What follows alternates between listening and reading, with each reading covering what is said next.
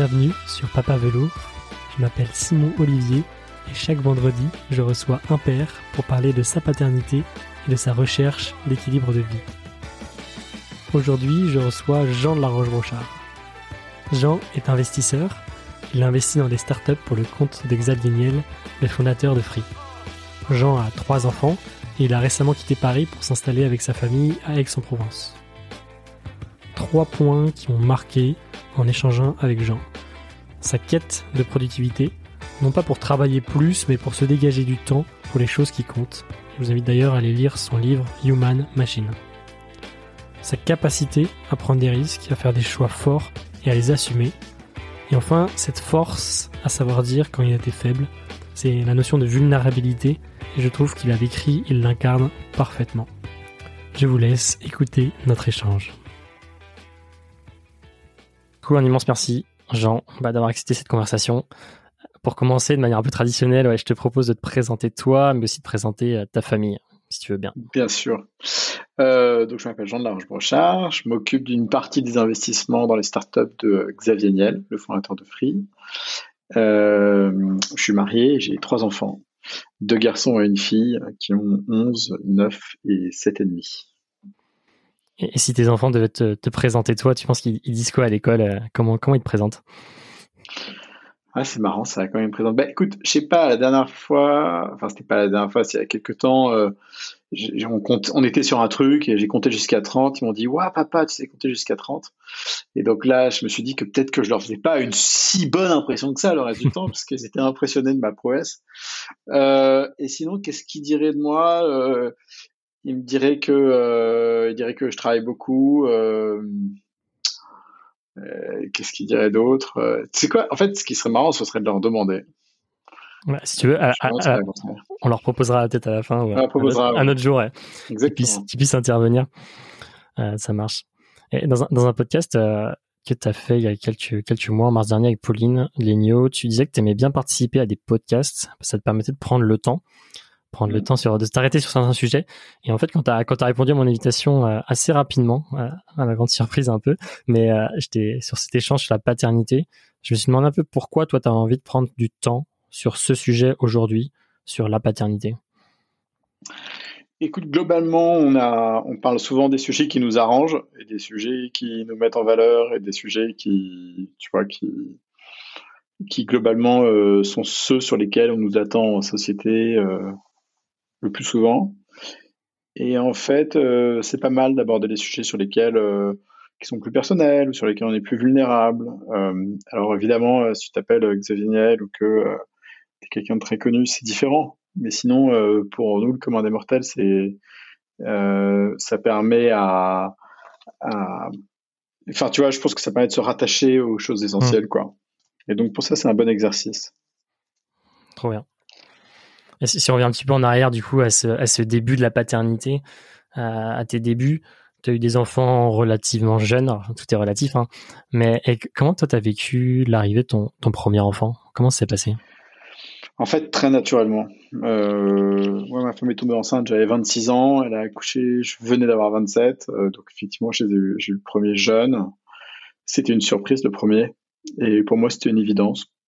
Et je t'avoue que je me suis pas posé trop de questions, à part que euh, c'était le bon moment avec la bonne personne. Quoi. Hmm. Et voilà, et, et, la suite a fait qu'on en a fait un deuxième et puis un troisième. Et, euh, et que la nature a été euh, généreuse avec nous, parce que c'était, c'était quand on a voulu, on a eu. quoi. Ouais. Donc ça, c'était cool. Ouais, c'est beau. Et du coup, c'était une surprise, tu t'étais préparé à être père? Enfin, comment tu t'es préparé même à, devenir père Parce que du coup, c'était tombé dessus? Je pense qu'on se prépare pas à être euh, parent. Ce qui est sûr, c'est que si, des générations ont réussi à l'être avant toi, que tu vis dans une époque sur laquelle il y a peut-être trop d'informations, mais il y a quand même beaucoup d'informations, et donc euh, ça peut t'aider à progresser. Il n'y a pas de stress à avoir, tout se surmonte. Euh, et les difficultés du quotidien, fondamentalement, c'est c'est pas un sujet, tu vois. Moi, ce qui me stresse dans la vie, c'est euh, les pépins de santé irréversibles.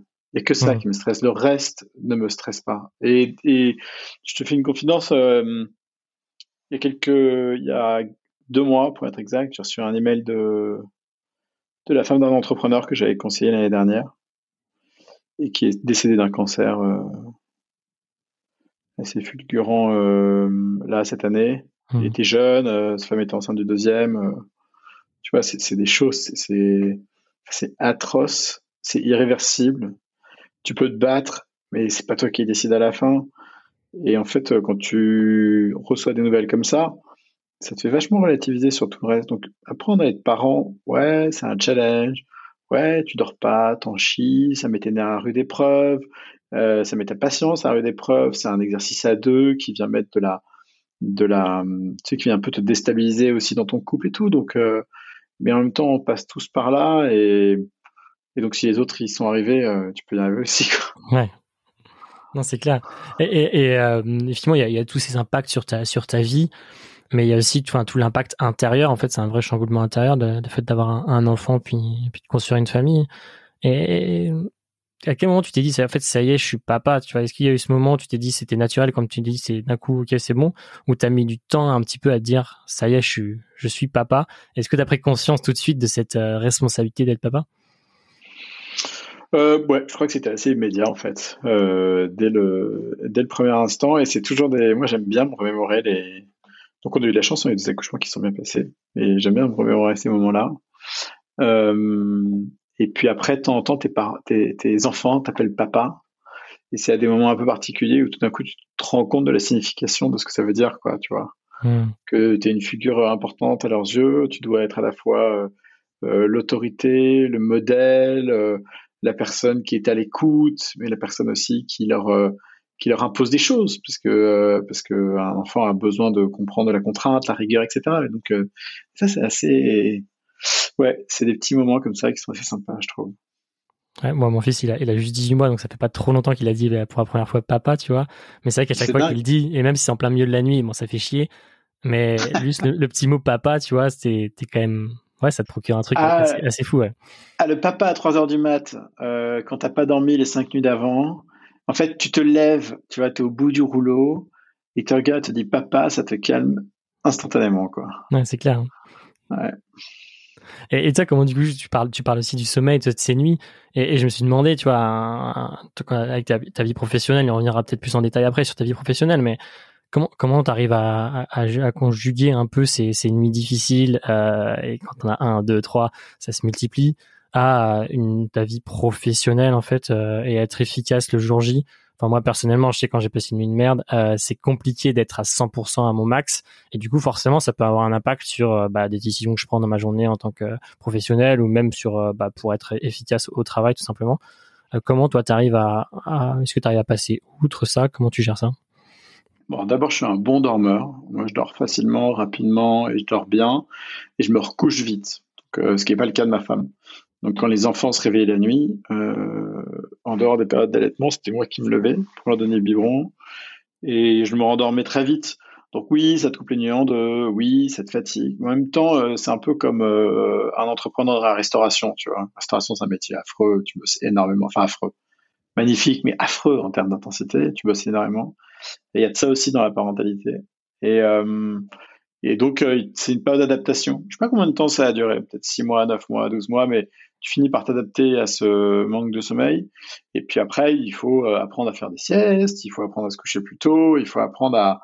Euh, le, sommeil, c'est un capital. Tu fais attention à ce capital. Donc évidemment, si tu l'uses euh, comme un débile, au-delà de tes, si au-delà d'avoir des enfants qui sont au milieu de la nuit, tu vas boire des coups avec tes potes le soir, c'est sûr que c'est pas bon, quoi. Alors des gens vont te dire mmh. oui, mais moi, je veux pas transiger l'un contre par rapport à l'autre. Mais tu fais ce que tu veux, mais dans ce cas, tu peux pas te plaindre d'être fatigué et de prendre de mauvaises décisions, quoi. Donc euh, il faut le, manque de sommeil, la parentalité, ça implique de faire euh, des sacrifices un peu. Et il faut euh, l'accepter volontiers, quoi. Et les sacrifices, c'est pas grave, hein, c'est c'est ce qui donne aussi du de la saveur aux choses que tu t'octroies. c'est que des décisions, c'est que des choix. Et justement, j'aimerais revenir sur une décision que tu as prise. Euh, tu en, as parlé dans différents podcasts, mais j'aimerais l'axer sur la, sur la paternité. C'est au moment où justement tu as deux enfants, ta femme est enceinte du troisième et tu décides de rejoindre The Family. Mm. Et, euh, et je me demande, du coup, puisque tu quittes un, tu quittes un CDI, un, bon poste, euh, bien payé, j'imagine, et, tu décides de tout plaquer pour rejoindre un projet naissant qui n'a pas forcément de quoi te payer. Et je me demande comment en fait ta paternité influence cette décision. En fait, comment tu as pris cette décision en tant que père aussi? Euh, Je l'ai pas prise en tant que père cette décision. Euh, je pense que ton job en tant que père, c'est c'est t'assurer que tes enfants ont à toi ont à manger et, bénéficient d'une éducation qui leur permettra de se débrouiller tout seuls quand ils seront plus grands. Et en fait, euh, nous, comme on a de la chance, tu vois, on a des parents, euh, ils vivent dans des appartes. Euh, si demain ça va pas, on va vivre chez les grands-mères, tu vois. Et en fait, mmh. vivre chez grand-mère pour un gosse, so what? Il s'en fout, je vais même te dire, la contrainte d'aller chez grand-mère et dormir tous dans la même pièce, c'est peut-être bien pour lui, tu vois, ça lui fera les pieds. Donc, moi, je me suis pas dit ça comme ça. Je me suis dit, à un moment donné, le, le, il y a une opportunité à saisir. Euh, il faut savoir prendre des risques, euh, surtout quand euh, tu te dis que tu pourras rebondir, tu vois. Et euh, encore une fois, c'est pas irréversible, quoi. Et puis, tu sais, tu bosses, je sais pas, moi, je, bosse, je caricature un peu, mais euh, quand tu passes 10 heures de ta journée à bosser, euh, il faut faire quelque chose dans lequel tu t'éclates, faire quelque chose qui te motive, faire quelque chose qui te donne la gouache, tu vois. Et moi, c'était, j'avais envie de changer d'environnement pour me donner plus et avoir plus d'énergie sur autre chose. Et c'est ce que je suis allé chercher. Et même si j'avais échoué, j'aurais jamais regretté ce choix-là. Le problème des, choix qui, enfin, je dis pas les choix que tu regrettes, mais les mauvais choix, c'est les choix que tu fais euh, avec un certain manque de vision et de clairvoyance. Donc la vision, c'est savoir ce que tu poursuis, mmh. et la clairvoyance, c'est savoir où tu es, tu vois. Et donc, euh, s'il y a un manque de compréhension, de clarté sur savoir où tu es, savoir où tu vas, euh, c'est sûr que tu risques de faire des mauvais choix ou de tomber dans un espèce de espèce d'illusion de, de, de, la vie que tu es en train de vivre. Quoi. Ça, c'est très problématique. Mais sinon, euh, tant que tu es clairvoyant et que tu as de la vision, euh, fonce, quoi. Tu vois, il y a rien qui t'en empêche. Et t'as pas eu peur que justement ce nouveau projet, ce nouvel équilibre à trouver, impacte ta vie familiale, ta vie personnelle? Si, ça impacte ta vie personnelle, ça peut impacter ta vie de couple, euh, et en même temps, euh, la vie de couple, tu vois, c'est un, c'est un, c'est un recommencement euh, quotidien. Donc, euh, et en fait, euh, la, prendre un gros risque, la question quand tu prends un gros risque, c'est bon, moi, ce qui s'est passé, c'est que à l'époque, quand j'ai décidé d'aller chez The Family, euh, j'ai pas dit à ma femme, bon, il est possible que notre envoi n'ait pas de comme payer, tu vois. Hmm. Parce que je me suis pas dit, je vais vivre un stress. Enfin, je vais vivre un stress. Tout est relatif d'ailleurs, parce que moi, je suis pas stressé de nature. Donc en fait, j'en avais globalement, euh, ça ne faisait ni chaud ni froid, mais je voulais pas que la décision que j'avais prise lui amène un stress que moi j'avais pas. Donc, et je, je lui ai pas dit qu'il était possible que ça se passe pas bien. Bon, ça s'est bien passé, tant mieux. Ça se serait pas bien passé. Euh, moi, j'ai épousé ma femme, tu vois. Euh, je sais euh, pourquoi on s'est marié. Je sais qu'on, tu vois, quand ils disent pour le meilleur et pour le pire, euh, c'est pas pour, c'est pas des conneries, quoi. Et donc, euh, et donc ça c'était, enfin ça, je, tu vois, je savais que ça, ça, ça, se passerait bien à condition que, je pense, c'est d'être responsable des choix que tu fais.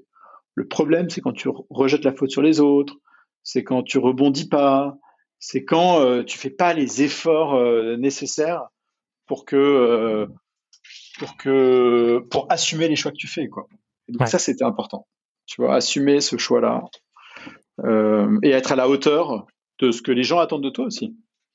Et c'était la même chose du coup quand tu es passé de, The Family à Kima, encore un, du coup un nouveau changement, une nouvelle charge de travail, en tout cas des sollicitations peut-être différentes, plus de sollicitations.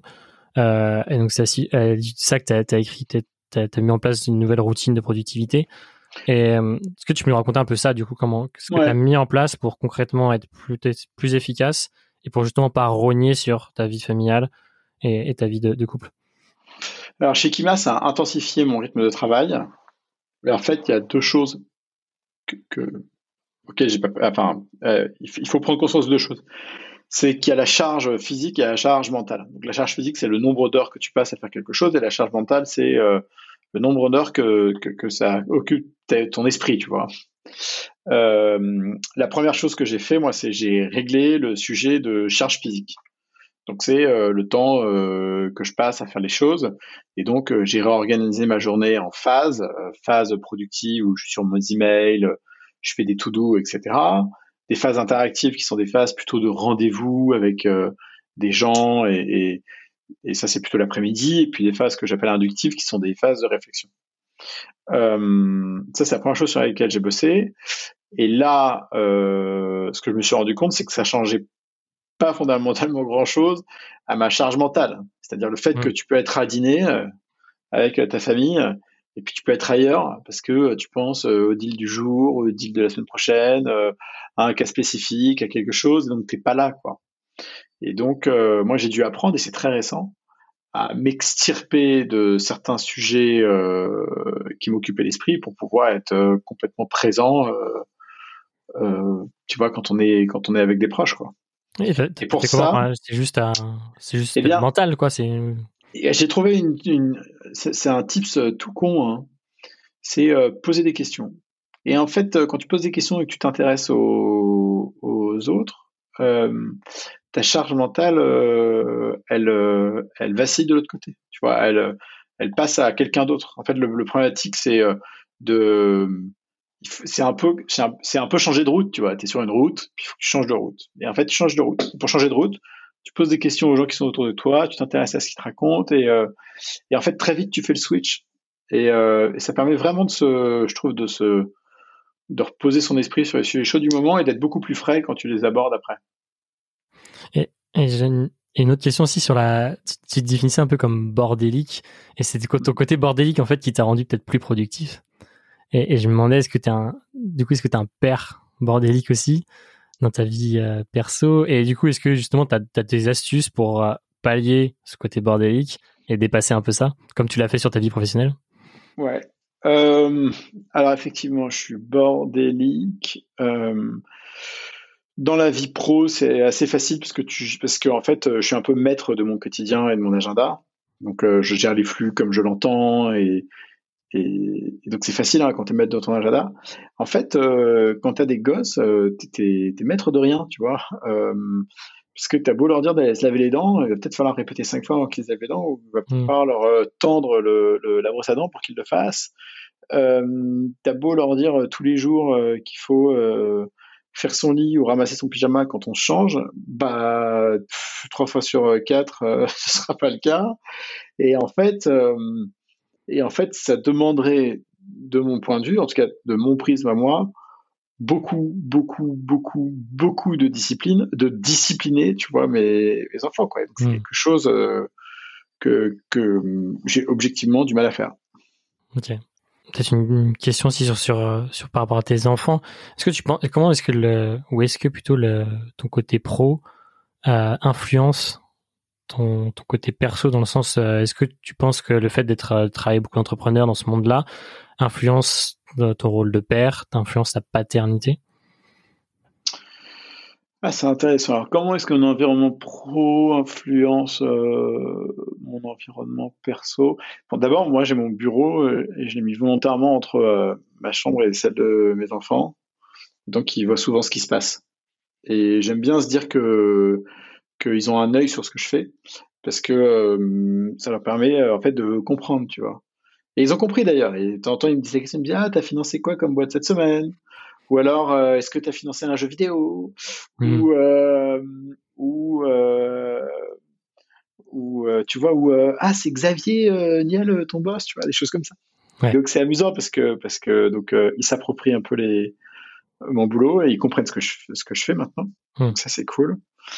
Et après, moi j'ai un, je pense que j'ai un mindset, tu vois, un état d'esprit dans le quotidien qui est très proche de l'état d'esprit que je développe avec des entrepreneurs qui est un état d'esprit qui est plutôt optimiste, euh, qui est orienté euh, résolution de problèmes et pas chercher les problèmes, euh, qui consiste à écouter l'autre pour bien comprendre, pour éviter de tomber dans des quiproquos absurdes de mésententes, qui consiste à être moteur de, ce que tu veux et pas attentiste ou revendicatif de, ce qui te ferait plaisir.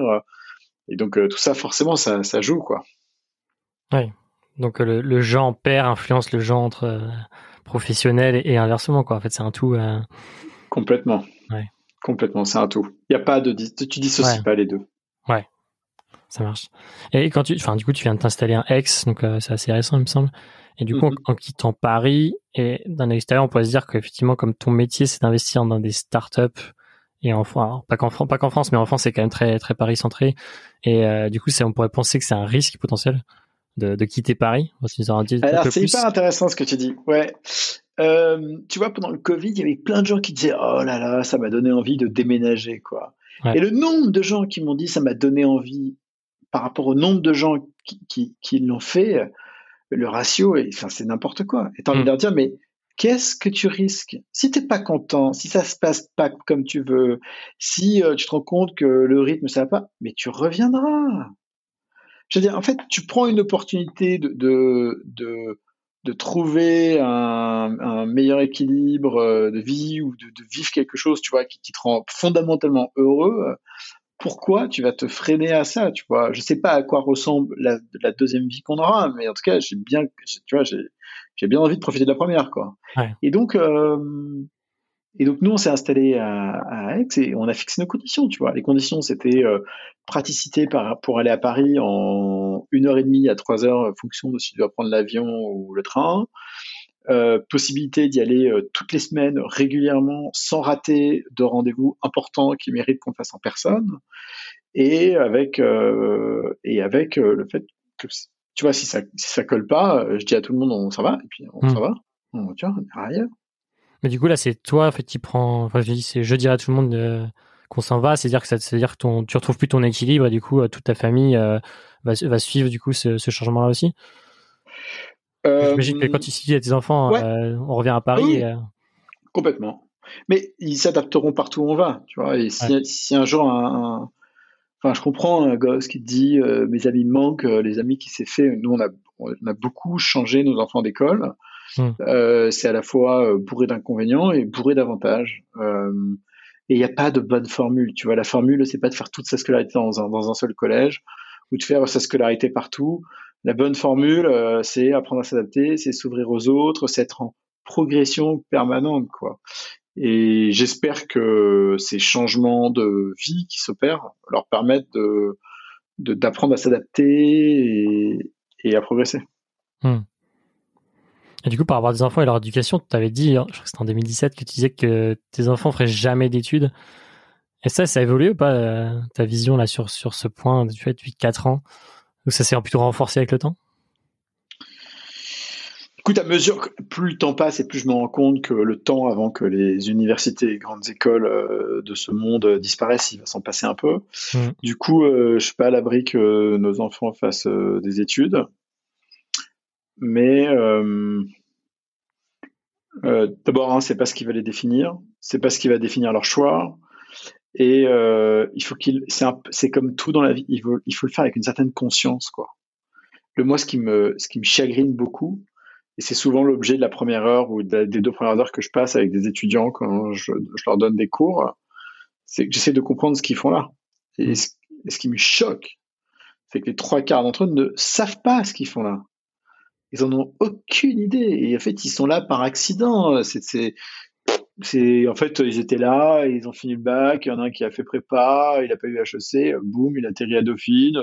C'est ni bien ni mauvais, il sait pas ce qu'il va faire, il a pris le master de finance d'entreprise, du coup il cherche des postes en M&A, mais il s'est pas fondamentalement, il s'est pas demandé dans quoi il était bon, ce qu'il aimait faire. Euh, c'est c'est une suite de non choix qui l'amène à peut-être une position confortable, mais en fait c'est ça reste des non choix c'est hyper angoissant, je trouve. Donc moi, je veux que mes enfants ils fassent des, fassent des choix, des choix volontaires. Et si leur choix volontaire, c'est de pas savoir ce qu'ils veulent faire, et hmm. donc c'est d'expérimenter. La seule chose que j'exige d'eux, c'est qu'ils le fassent avec volonté, avec envie, avec euh, l'envie de bien faire, tu vois. C'est et puis quand quand tu as l'envie de bien faire et que tu fais bien, en fait, tu es satisfait. Personne s'est satisfait d'un travail salopé. Hmm. Donc euh, il faut que c'est le volontariat, c'est important. Les gens manquent, sont, sont pas assez volontaires, je trouve, tu vois.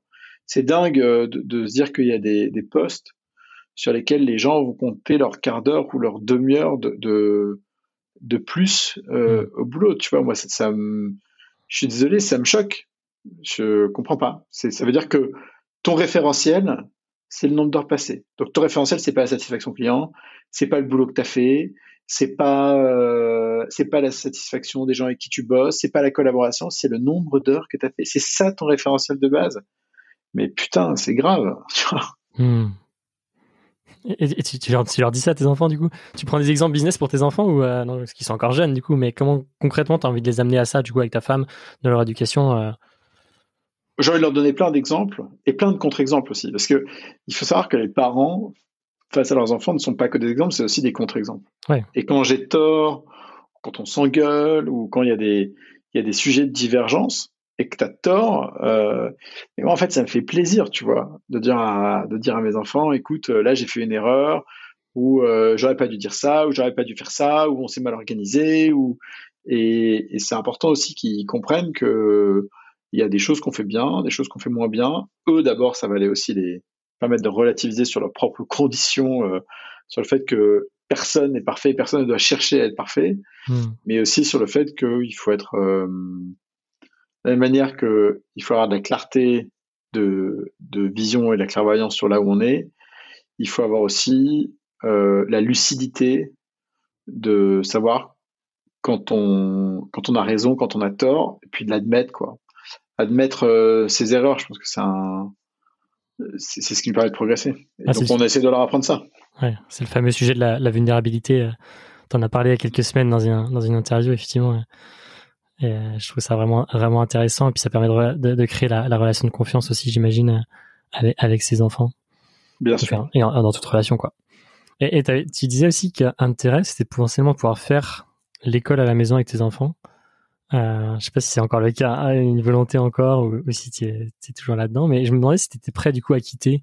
Enfin, est-ce que tu serais prêt du coup à quitter euh, ton travail, ton métier, Kima, Xavier, euh, pour justement te consacrer pleinement à l'éducation de tes enfants? Et quand je dis éducation plutôt l'aspect scolaire quoi. Alors moi d'abord je pourrais pas me consacrer euh, toute la journée à mes enfants. J'en suis strictement incapable. Euh, je les aime plus que tout mais ça je n'ai pas la patience. Hmm. Ils vont me taper sur les nerfs. Je, je ça je suis incapable de faire ça. Et et j'en ai clairement conscience. Donc ça c'est non.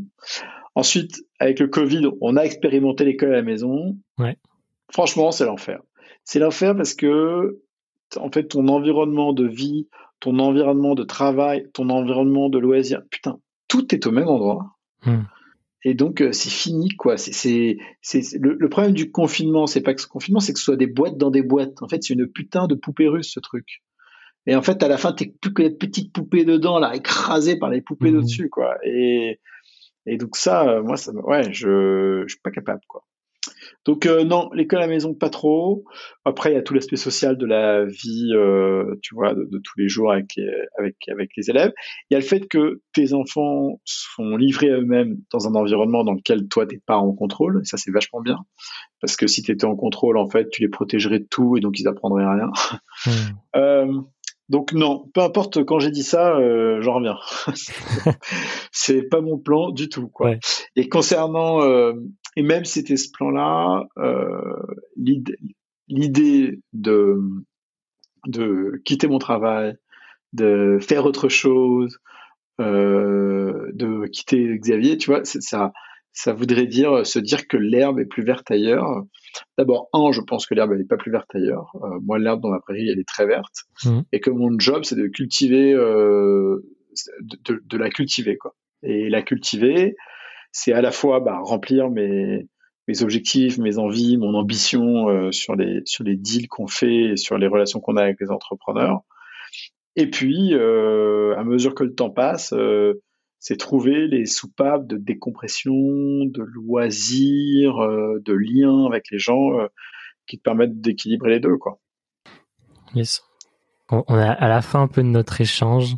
Euh, j'ai déjà, j'ai déjà ce qu'il faut moi en termes d'apprentissage et c'est tout le but de ce ah. podcast. Mais j'ai deux dernières questions peut-être. La première, c'est comment toi tu progresses en tant que père? Admettre ses erreurs ces échecs, euh, là où on faillit, tout le temps, tout le temps, tout le temps, tout le temps. C'est comme le travail. Moi, toutes les semaines, si je n'ai pas failli à la tâche quelque part, c'est que je suis pas en train de progresser, ou c'est que j'ai pas essayé assez fort. Tu vois, le, la mesure que tu, progresses parce que euh, parce que t'apprends, et t'apprends parce que t'échoues et t'échoues parce que t'essayes. Donc, euh, faut essayer suffisamment dur pour euh, échouer suffisamment, mais pas trop, parce que si t'échoues tout d'un coup, en fait, euh, t'apprends rien, t'es juste Mm. complètement overwhelmed par, par l'échec. Et comme ça, euh, t'apprends et tu progresses. Je pense que c'est ça la, Mais c'est pas la simplement bonne le ligne à suivre. Ouais, c'est pas simplement le fait de le dire, parce que, enfin, le dire ou admettre, c'est un- une première étape, mais il y a la- l'action qui va derrière, non? Ouais, alors ça c'est plus compliqué parce qu'on est des, l'être humain est un animal très résistant à l'effort, euh, et donc on a, il y a des choses chez nous qui changeront, des choses chez nous qui changeront pas, et donc il faut savoir ce qu'on peut adapter, savoir ce qu'on peut euh, jauger différemment et savoir ce qu'on peut changer. Donc euh, s'adapter, ça veut dire euh, trouver un, un, un, un workaround, un trick, tu vois, pour changer la manière dont on opère euh, sur telle ou telle, dans telle ou telle situation. Euh, donc ça, tu t'adaptes. Changer, c'est tout simplement quelque chose qui va vraiment pas, et donc là, tu te forces à adopter une autre manière de faire. Et après, il y a accepter, accepter ses faiblesses. Et là, c'est plutôt une histoire de jauger, jauger la manière dont on, tu vois, par exemple, si tu as tendance à perdre patience et à t'énerver vite, bah, il faut apprendre à jauger ça pour euh, s'énerver euh, moins vite, euh, moins fort et prendre du recul. Si tu as tendance à, euh, je sais pas moi, bâcler, euh, bâcler l'histoire du soir parce que tu as envie, parce que tu en as marre, il est 21h et tu vas te faire un film, et bah euh, c'est tu vas se forcer un petit peu à rajouter euh, les cinq minutes de plus qui, toi, changeront rien à ta soirée et qui changeront tout à celle de tes gamins. Et voilà. Donc, euh, on adapte, on change euh, ou on jauge différemment. Mais bon, il faut. par contre, on on se transforme pas, quoi. Tu vois, l'être humain, c'est pas un transformer, hein. c'est pas un truc qui se transforme en quelque chose d'autre parce qu'il l'a décidé. On est très résistant à l'effort. Hmm. On, on se transforme pas, mais on est toujours en chemin, quoi. On, on évolue toujours, quoi. On essaye. Comme On disait essaye, mon prof d'allemand, mon prof d'allemand, il disait, il fait ce qu'il peut, mais il peut peu. Euh, donc je sais pas si ce serait très accepté à l'heure actuelle euh, dans le dans, la société dans laquelle on vit, euh, où tout est histoire de de bien faire et bien dire les choses. Mais c'était quand même assez rigolo comme expression. Hmm. Et, la dernière question, peut-être, c'est qu'est-ce que tu dirais à Jean qui vient d'apprendre par, par surprise, du coup, euh, qui, vient, qui va être papa T'inquiète, ça va bien se passer. C'est ce, que tu- c'est ce que tu dis à tous les pères que, que tu croises C'est ce que je dis à tout le monde. En fait, ce que je dis à tout le monde, c'est euh, tant que t'es en bonne santé, tant que t'es pas mort, euh, c'est que tout va Mhm. bien. Quoi. Et c'est un truc hyper important. J'ai, tu vois, euh, j'ai appris des choses assez tristes euh, ces derniers temps et en fait, plus tu te rapproches de la mort euh, indirectement et, et plus tu te rends compte de bah, de la valeur euh, d'avoir une vie euh, saine, quoi. Et t'as et et t'as plein de gens qui changent du jour au lendemain parce qu'il leur arrive un drame. Et moi, en fait, j'ai pas envie d'attendre qu'il m'arrive un drame pour changer et pour avancer. Donc, il faut arriver à prendre conscience de ces choses-là avant que des merdes t'arrivent, quoi. Ouais. Bon, toujours facile, plus facile à dire qu'à faire, mais C'est sûr. mais bon, à force de le répéter, peut-être que ça va rentrer. C'est ce qu'on ce qu'on se dit, c'est ce qu'on se dit tous, en tout cas. ouais. Exactement. Trop bien. Bah écoute, merci infiniment Jean euh, pour ton temps, tes réponses. Euh, moi je fais ce podcast bah, justement pour grandir, pour, pour continuer à, à faire mon petit bout de chemin en tant que père et puis en tant qu'homme tout simplement. Donc personnellement, euh, ça m'enrichit comme je te disais énormément. Donc merci Cool. beaucoup. Bah, je suis ravi. Euh, Hésite pas si t'as besoin de mauvais conseils, tu sais où me trouver. Ça marche. Merci Jean. cool. À bientôt. Bye. C'était le premier épisode de Papa Velours. Un grand merci pour votre écoute. Merci de vous abonner, de faire des commentaires et de mettre des étoiles sur ce podcast pour pouvoir le partager à tous les parents, pères autour de vous. On se retrouve vendredi prochain pour le prochain épisode. À très vite.